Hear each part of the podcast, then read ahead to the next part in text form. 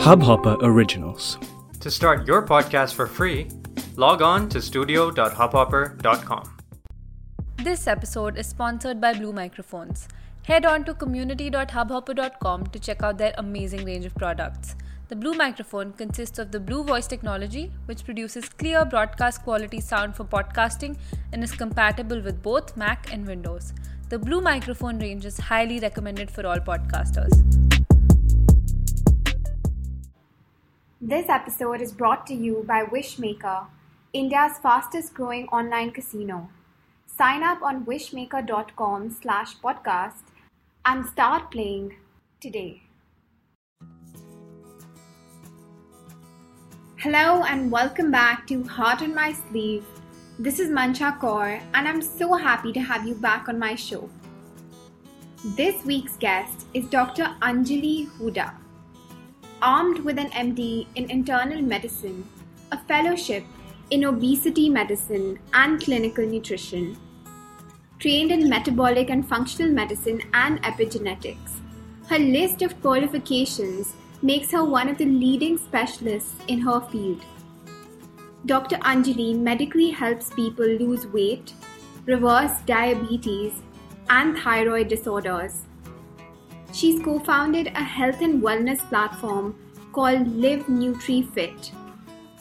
And over and above all of this, she also recently authored her first book, Think, Eat, Live Smart. So, all in all, you can expect a lot of actionable tips and wisdom to not only help you get into great shape, but to also help you build up much needed immunity during this pandemic. She shares the pros and cons of popular diets, busts food myths, talks about building a healthy body image, all while maintaining a charming sense of humor. So, without any further delay, here's Dr. Anjali. Hi, how are you? Fine, going on lockdown as we all are. What have your last two months been like? It's been hectic with the house, with the kids, with everyone on your head. yeah. I want to start off this conversation on the note of I think generally when people think about health and they think about fitness, the first thing that comes to mind is a number on their weighing scale. But from what I understand, I follow your posts online and I've come across your book and all of that. You do not follow that line of thinking. So I want to ask you what does a healthy relationship with food look like? A lot of times when we are looking at a number on a scale, it's generally many things. You know, it's water, it's bone, it's muscle, it's fat. There's so many things. So just a number on the scale will never define how fit or healthy you are.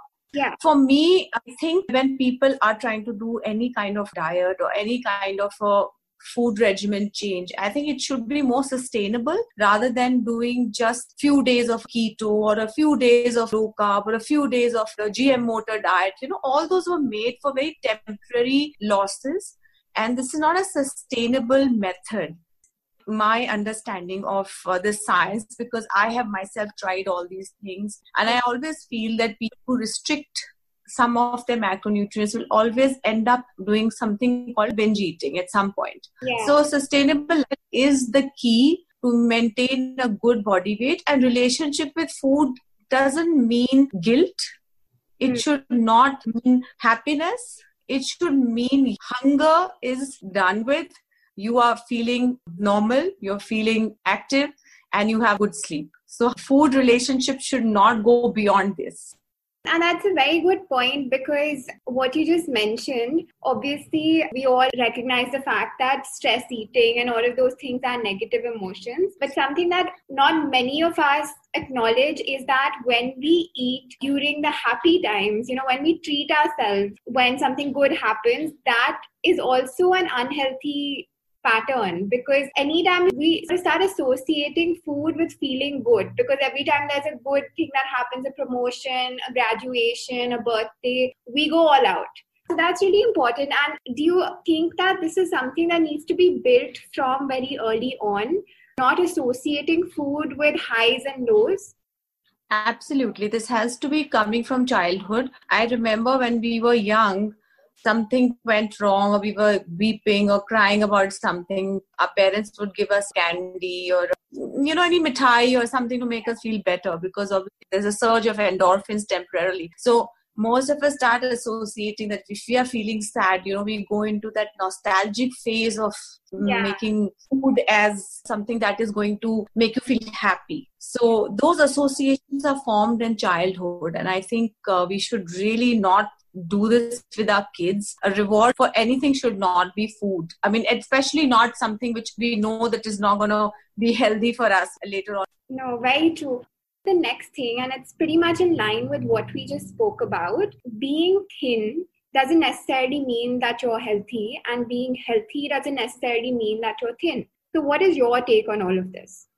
See, if you are at a normal weight or a normal BMI, even though you may look thin or fat, it doesn't matter. You know, some people can be a little bulky, but fitness is not from the size. It's basically the chemical reactions going on in your body. There is something called a skinny fat. People who are skinny, but actually their visceral fat, which is the fat around the organs, is high. So those skinny fat people are actually even more prone to getting diabetes or fatty liver than people who could be muscular and have less belly fat. So visually or even measurably, it doesn't necessarily mean that if you're, if you're a certain size you're going to be unhealthy or healthy i've seen a lot of people with high bmis being very healthy but that bmi is accounting for as i said muscle is water weight is bone weight so some people are just you know there are different kind of body structures. Yeah. But the body size does not define your health at all. So what does define your health?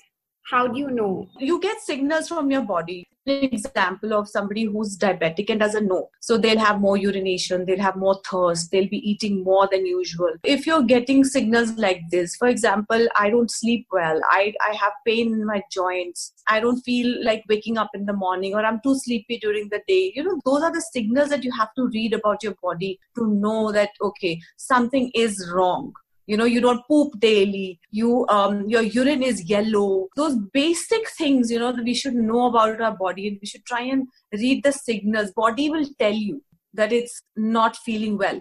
And we kind of keep ignoring we'll pop in a painkiller we'll move on with our lives. So that's something that we need to keep an eye on Okay, yeah, that's really important because even for me, so I'm pretty much on the lowest end of the BMI scale for my height. But what happened was that I'm not prone to acne, and I started breaking out randomly when I was 24 or so. And luckily, my dermatologist pointed out that I actually have insulin resistance, and it's not something that's commonly spoken about in India, but I would have never realized, you know, looking at my weight or any of that, I would have never thought that I, at this stage, had something that could potentially lead to a more serious health issue later on when I'm in my 40s. But people don't generally listen to the signals that their body gives them, though, do they? Yeah, no. So, see, acne is a very good signal telling you about insulin resistance. The acne is the first sign of prediabetes. A lot of people think it's hormonal. So it's not hormonal per se. It's generally an insulin which is going here and there. So these are signs that look, some people have hair loss. Some people will have, you know, dry eyes. Some people will have pigmentation on the skin. So those are the little, little signs that we need to watch out for. Okay. So, moving on to the next thing, you mentioned how people get on these numerous diets like keto, intermittent fasting. There's so many different things that are out there in the world, and it keeps changing. Every year, there are five or six new things that come out. So, according to you, what are the biggest cons of the ones that are at least prevalent today? And of these, is there any best diet, or like we spoke about a little earlier, is moderation and portion control key. Okay, so keto is nothing new. It is just, I think it came to India. Uh, there was a wave. Keto has been a very old diet. So going to the downside of keto. Downside of keto is it's not sustainable. Hmm. Okay. You have a cultural life. You have a life where, like we said, food is given so much importance. You cannot possibly remain in keto for a prolonged period of time. You will have to break it because we don't live in a cave. You know, it's a caveman diet. We don't live in a cave. Yeah. We live in an environment where there is alcohol, where there is uh, desserts all the time. So sustainability of keto is very low. Plus, another downside of the diet is people are doing keto and yet they keep on breaking it. They will end up gaining weight. Okay. They'll end up having problems rather than you know losing the weight or whatever they're trying to achieve. Mm. Third problem with keto is there is this misnomer of too much protein being eaten. So a lot of keto diets which are given online or people who are not really educated to give keto or monitor someone's kidney functions, they will end up giving more protein than fat. So that way, what happens is somebody whose baseline kidney functions are not known and we're bombarding them with too much protein, we can have problems. So I'm not saying everybody will have problems, but somebody with a baseline kidney function. Those are not the downsides of the diet, but these are the things associated which may give a bad rap to this diet down the line. Yeah. You know, it shouldn't be done on your own. The diet per se doesn't have any downside in the long run. But the things associated around it are the problems. I see. And then you go to something called an intermittent fasting. Yeah. Intermittent fasting is a beautiful way to maintain your health. It's great way to actually remain fit and have less issues because most of the issues that we have is through food. But at the same time, people who are doing intermittent fasting sometimes are not knowing that they have to take certain medications then or they are diabetic or there are some painkillers some people take and then you're fasting you might get gastritis. So these are the things around the diet that people are not taking care of. Now going to 24 hour fasting now, 24 hour fasting, 48 hour fasting, again, is not a bad method. It's a very old ancient method of Indians to do fasting. But again, people will not take care of the fact that when they're fasting, they're not supposed to be running in heat. They're supposed to conserve their water, they're supposed to conserve their nutrients. But you have to be careful. If you are going to do something drastic, first of all, it's a drastic measure. Fasting is not easy it's a drastic measure. If going to do it, you do it carefully. You need to conserve your energy. Yeah, okay. But do you still prefer, or rather, do you still think that somebody going about changing their lifestyle through moderation and portion control, do you think that's the more sustainable answer and that's the better way? Or if one is to do any of these three that we spoke about and they do it with somebody who knows what they're talking about, somebody like you, that is equally good. Depends. So people are generally very sick so they're obese or they have uncontrolled diabetes or they have uh, rheumatoid arthritis or autoimmune conditions. So when those people come to me and I tell them to eat in moderation, it doesn't work initially because they need to get down to a certain level to maintain. So when you're maintaining or when like a person like you is living a life, you could do a moderate diet and portion control. And yes that's the perfect way. Someone like me i can still do a moderation portion. Everything is good. But when you're at a you know high level of illness those take drastic measures because otherwise what will happen is you do moderate and portion control to these people then they will not change for next 5 years. You know it'll keep on going slowly and they kind of lose patience with that. And also their body needs to come back to a good harmony level of their own. So sometimes these measures have to be taken initially and then we kind of put the patients on cruise mode and that's how everybody should live actually. Moderate and portion control the important takeaway is that if you are somebody who does need that drastic or drastic is in the right word then that large amount of weight loss and they do have all of these other health issues going to somebody who can guide them through it and not relying on the internet is the important thing to remember. Moving on from this itself, this is a stressful time, and I think a lot of us are prone to stress eating. So, we spoke about eating when you're happy, but eating when you're stressed out is a big thing. What are a few of the ways that one can avoid that or control stress eating?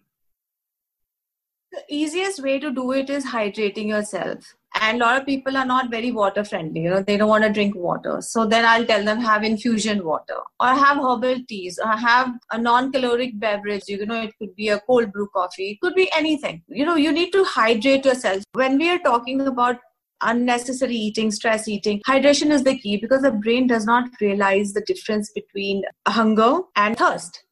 Yeah. There's a very, very thin line over there. And then eating something that makes you full is better rather than gorging on carbohydrates, which will make you more hungry. So I would rather go for something which is higher in good fats, something like a nut butter and something with high fiber, like a fruit or a vegetable sticks or something like that. So it keeps you full for longer period of time. So eating simple carbs like toast, biscuits, cookies, they're not going to help. So stress eating can totally be avoided by these. During this phase, there is seemingly little that we can do to protect ourselves against this pandemic. We can obviously take a few measures, we can take basic precautions and all of that. But the one thing that we can work on, and I saw that you've done a few videos on that on your Instagram handle, is improve our immunity. Improving immunity, you first have to start eating well. You have to start sleeping well. You have to move. These basics, and I always tell people it doesn't come in a bottle. It never comes in a bottle. It is a lifestyle. So if somebody is already diabetic, you know, people with diabetes, obesity, or with some kind of chronic condition, they're more prone to having lower immunity status than others. To improve immunity, you have to first make sure that your these things are always sorted and then you make sure that you are having the right minerals and the vitamins that you should be having like vitamin d vitamin c zinc folic acid you know these kind of things those are important for your body. Vitamin d being the most important right now. A lot of people are popping in vitamin c like which seems yeah. totally not even necessary.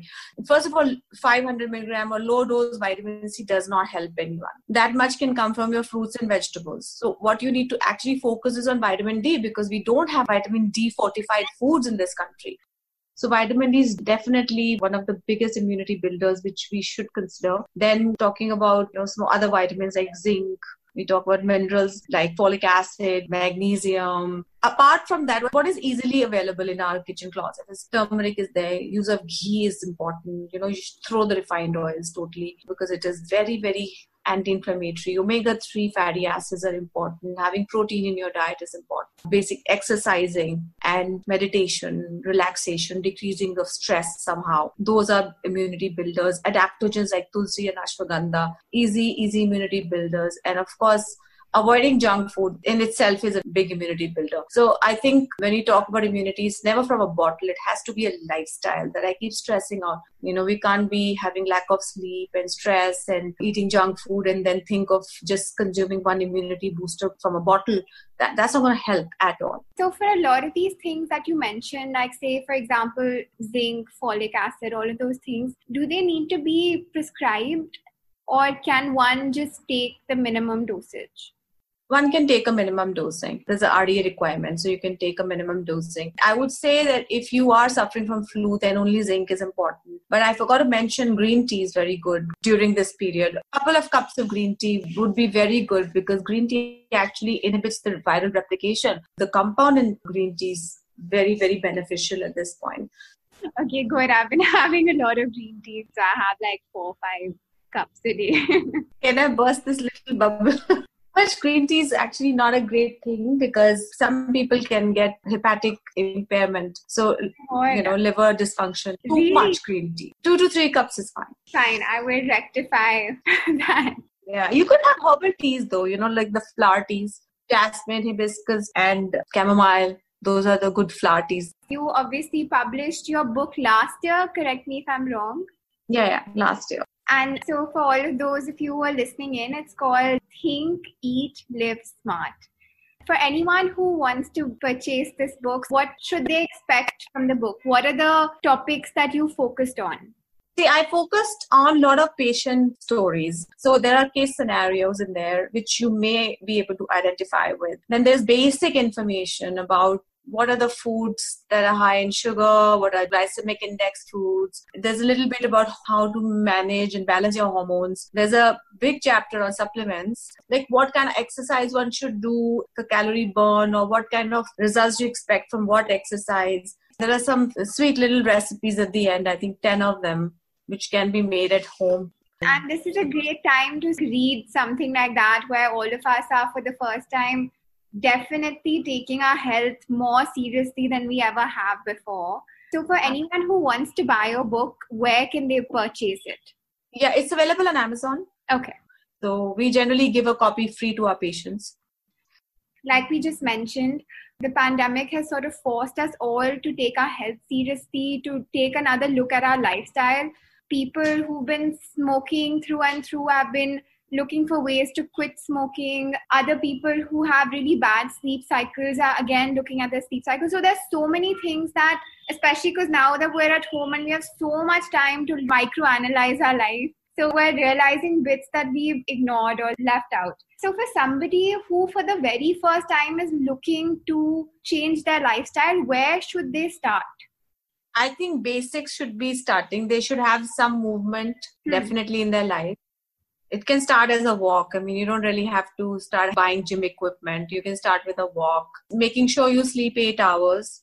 Yeah. And making sure that you're not eating too much out of a packet, eating real food and totally giving up sugar and junk, you know, or taper it down slowly so that you don't end up binge eating one day. Yeah. And giving all smoking, those are good starts. But if, you know, overall, if you want to say that you, I want to live a very healthy life from now on, this is God has given me a second chance, you know, you could take it like that. So I would just say that eat, sleep well.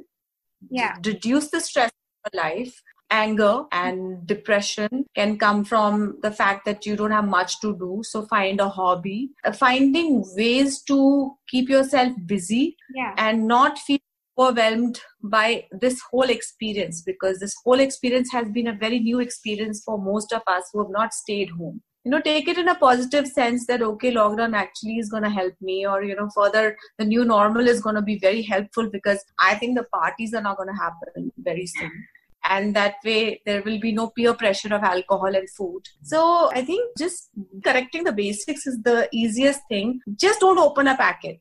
I think packet foods are the worst foods to consume at any time. It's only for emergencies. You know, they, they can be totally time to build that habit right? Because there's so much paranoia with ordering food from outside right now. So even if you really want to have something you are still a little hesitant you know you're like no maybe i should put it off by a week or so. And and that's a good way to sort of build this healthy lifestyle and this healthy eating. But that being said the one thing that has become harder for most of us is exercise. Yeah. So how yeah, are some yeah. of the ways in which you have been making sure that you get your daily dose of exercise? And i don't know how many times you exercise a week so maybe you can start by telling us what your exercise routine is like I exercise for mental health mostly. You know, I mean, physical health is like a side effect of it. I do some kind of workout or cardio in the morning and some weight training in the evening, or vice versa. For yeah. me, it's very me to work out because if I don't work out, I get stressed out. And um, I have been a stress eater in the past. For me, this is more de stressing somebody who's starting everybody doesn't have a home gym. So i would just say do like a video uh, class of like zumba or do something which is easier burpees push up squat. Three exercises can totally change your life. I think getting in at least half an hour of exercise half an hour to 40 minutes is, is pretty good. I'm saying even seven minutes of activity is not bad if you can do something. Yeah and so you do it seven days a week pretty much every day it's like a routine for me it's like eating and sleeping I don't exert so much that I need a rest day. For me, it's like if I'm eating food, I have to exercise. For me, it's inbuilt in my system. So, and do you think doing exercise for the other benefits has helped you keep that routine going? Because I think a lot of people struggle with the thing is with exercise, it takes a while to see physical results. So people get demotivated very quickly. If they end up missing a day here or there, they fall out of practice completely. So how do you avoid all of those things? Yeah, a lot of people think that exercise will change your body very quickly or will not change your body. Exercising is just to keep your metabolic machinery running it is never to be used as a single tool for weight loss. It will always be combined with a good food habit. So to see dramatic change in your workout or in your body through a workout, the diet on the side is completely different. So for me also, if I need to see a change from like I'm a size six right now, if I need to be a size two or a size four, which I don't need to be, but if I'm just giving an example, so somebody who wants to be thinner, they'll have to change their diet to see that result because exercising will not provide that difference. Hmm. But on the other hand, there are people who exercise a lot and still don't find a change, even though they're eating okay, because they are not uh, getting you know fat burning mode. A lot of people exercise wrong. So a lot of people have to you know tone down a little bit to exercise. Fat burning mode is actually low intensity workouts. So you have to keep all that in perspective if you're looking for a change through exercise. And for me mental health is one thing but for me, exercise is like a neend ki dawai. There's so many aspects for me which are related to exercise.